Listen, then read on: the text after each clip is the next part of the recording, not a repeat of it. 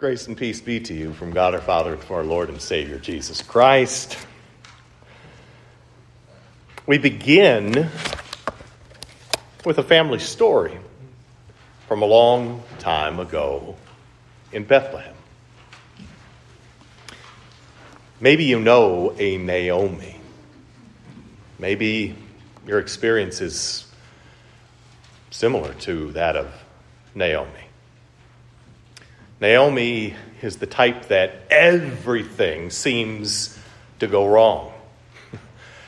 everything seems to go badly. Now, there was some joy in her life. She got married, she had two sons.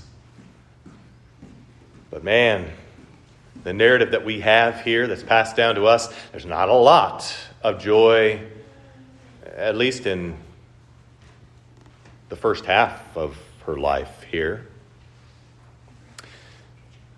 The sons that she has end up being named Mahlon and Chilion. Well, you look at uh, what do those names mean. Mahlon seems to mean something to the effect of sick or sickly. Chilion, wasting away. Doesn't sound like the boys were real healthy now, does it? So she has these boys, but it sounds like it's pretty likely they never were really strong, healthy men.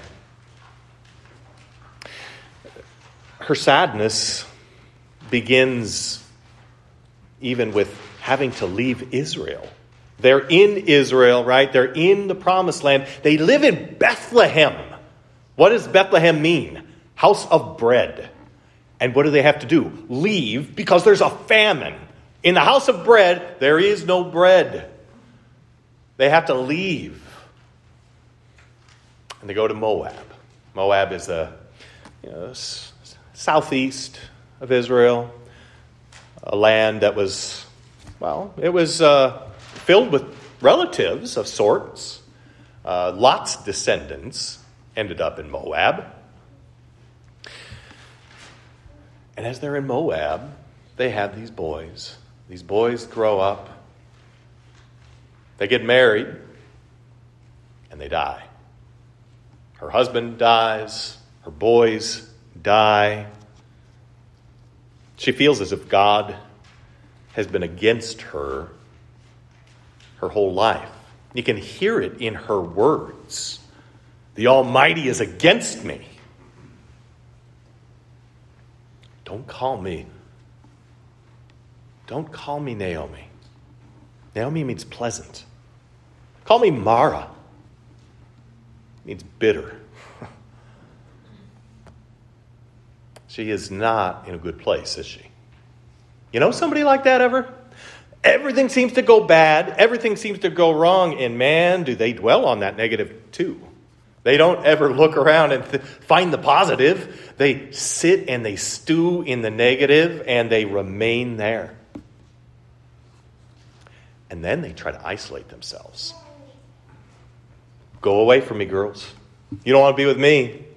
You really don't want to be with the likes of me. There's no future for you with me. Go back to your husband's families. Don't stay around with me. I am bad news.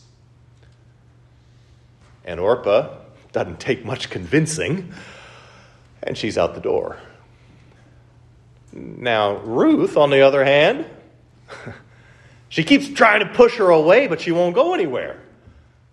What does she say? Where you go, I will go. Your people will be my people. Your God will be my God. I'm sticking with you. You can't get rid of me. Now, why? Why did all of this happen to Naomi? Why is it that her husband has to die an early death? Why is it that her sons have to die early death? And that both of them, and that she only has two sons. I mean, this is a time when having only two sons is not a lot.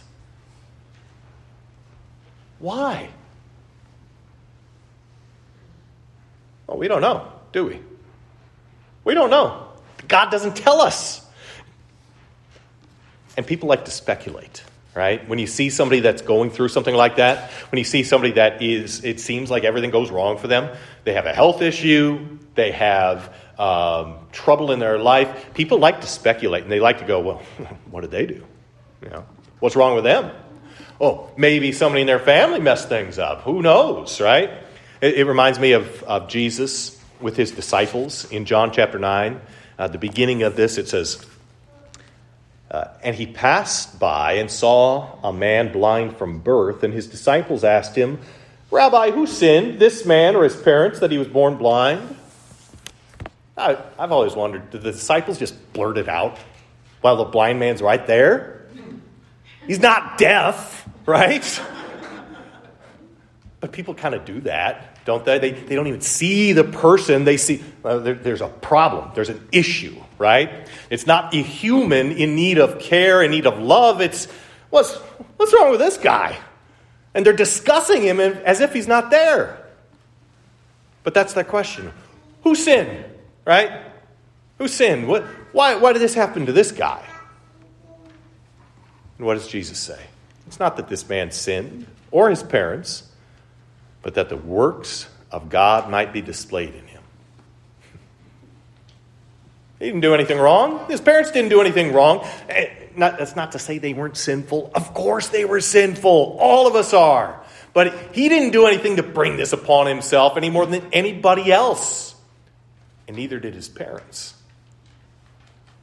But God's going to be at work through this and bring about a great, mighty work. Naomi probably asked herself, why? Don't you think? Why, God? Why do I have to go through this? Uh, this other woman over here, she's married. She's got all these kids. She's got all these grandkids. Why me? And she does try to isolate herself, doesn't she? She's going to go back to Bethlehem. She's going to stew in her bitterness and she's going to wait to die. Except pesky Ruth won't let her. She sticks with her. She stays with her. She loves her.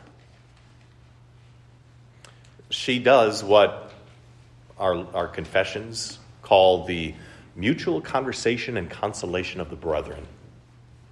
She is a means by which the grace of God is brought to Naomi. And Naomi begins to experience a little bit of joy of hope, of comfort through Ruth. And later on, we're going to hear how Boaz will then bring about some mutual conversation and consolation for Naomi, and she's going to be built up a little bit more. She's going to be loved. Well, what do you do with somebody like Naomi? Where do you look for hope? Well, first, we, we do the same thing that we see Ruth do and that we see Boaz do, we have to stay with someone going through these things. And if you are one of those people going through these things, you got to let people into your life. You can't push them away because God has sent them there for you, for your good, to be a blessing to you, to help you. So we come alongside and we love and we walk with and, and we don't explain, right? Don't be Job's friends. You don't have the answer. You don't know why, right? You don't know why. But we can direct them to where hope can be found. That's what we hear uh, in our, our reading from Romans 8. We heard earlier in, in Romans 8 the, uh, the hope right? The hope that we have. We live in this fallen world where bad things are bound to happen. We're going to experience them. Loved ones will experience them. Bad things will happen to us. But we have hope. We have hope because we have a God who sees us, and a God who comes alongside of us, a God who comes to be with us, a God who comes to help us by the end of uh, Ruth, Naomi is bouncing a baby boy on her knee. She's filled with joy, filled with happiness. And maybe, maybe those of us experiencing something like Naomi or who have friends experiencing something like Naomi, maybe that's how that things end up for them in this life, where everything turns out great. Maybe not. maybe not. But there's hope. Because a long time ago in Bethlehem, a woman, crushed in spirit, returned home. But because of the birth of a baby in Bethlehem, she regained hope. Well, because of a baby born in Bethlehem, we have hope.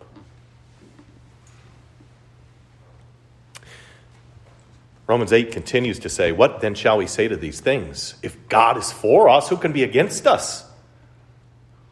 And we say, Well, how is God for me? Look at all the stuff going on. How could Naomi say, God is for me? She clearly thought God was against her, didn't she? How, how, in a situation like that, how can we say to someone with a straight face, God's not against you, God's for you? Well, because of the cross of Christ because our God showed he is for us by his actions.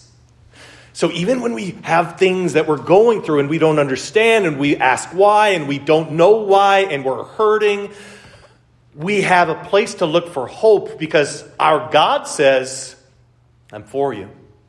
And in the end, because of that baby born in Bethlehem, there's hope whether it's in this life or whether it's in the life to come, there is genuine, real hope that cannot be taken away from you. If God is for us, who can be against us? He who did not spare his own son, but gave him up for us all, how will he not also with him graciously give us all things? Who shall bring any charge against God's elect? It is God who justifies. Who is to condemn? Christ Jesus is the one who died, more than that, who was raised, who is at the right hand of God who indeed is interceding for us. Shall separate us from the love of Christ? Shall tribulation or distress or persecution or famine or nakedness or danger or sword? As it is written, For your sake we are being killed all the day long. We are regarded as sheep to be slaughtered. No, in all these things we are more than conquerors through him who loved us. For I am sure that neither life, nor death, nor angels, nor rulers, nor things present, nor things to come, nor powers, nor height, nor depth, nor anything else in all creation will be able to separate us from the love of God that is in Christ Jesus our Lord. There is hope. There's hope for the Naomis. There's hope for you because of that baby born in Bethlehem, born for you born to die for you, born to be raised for you, born so that you can live. In Jesus' name, amen. Now may the peace that passes all understanding keep your hearts and your minds in Christ Jesus to life everlasting. Amen.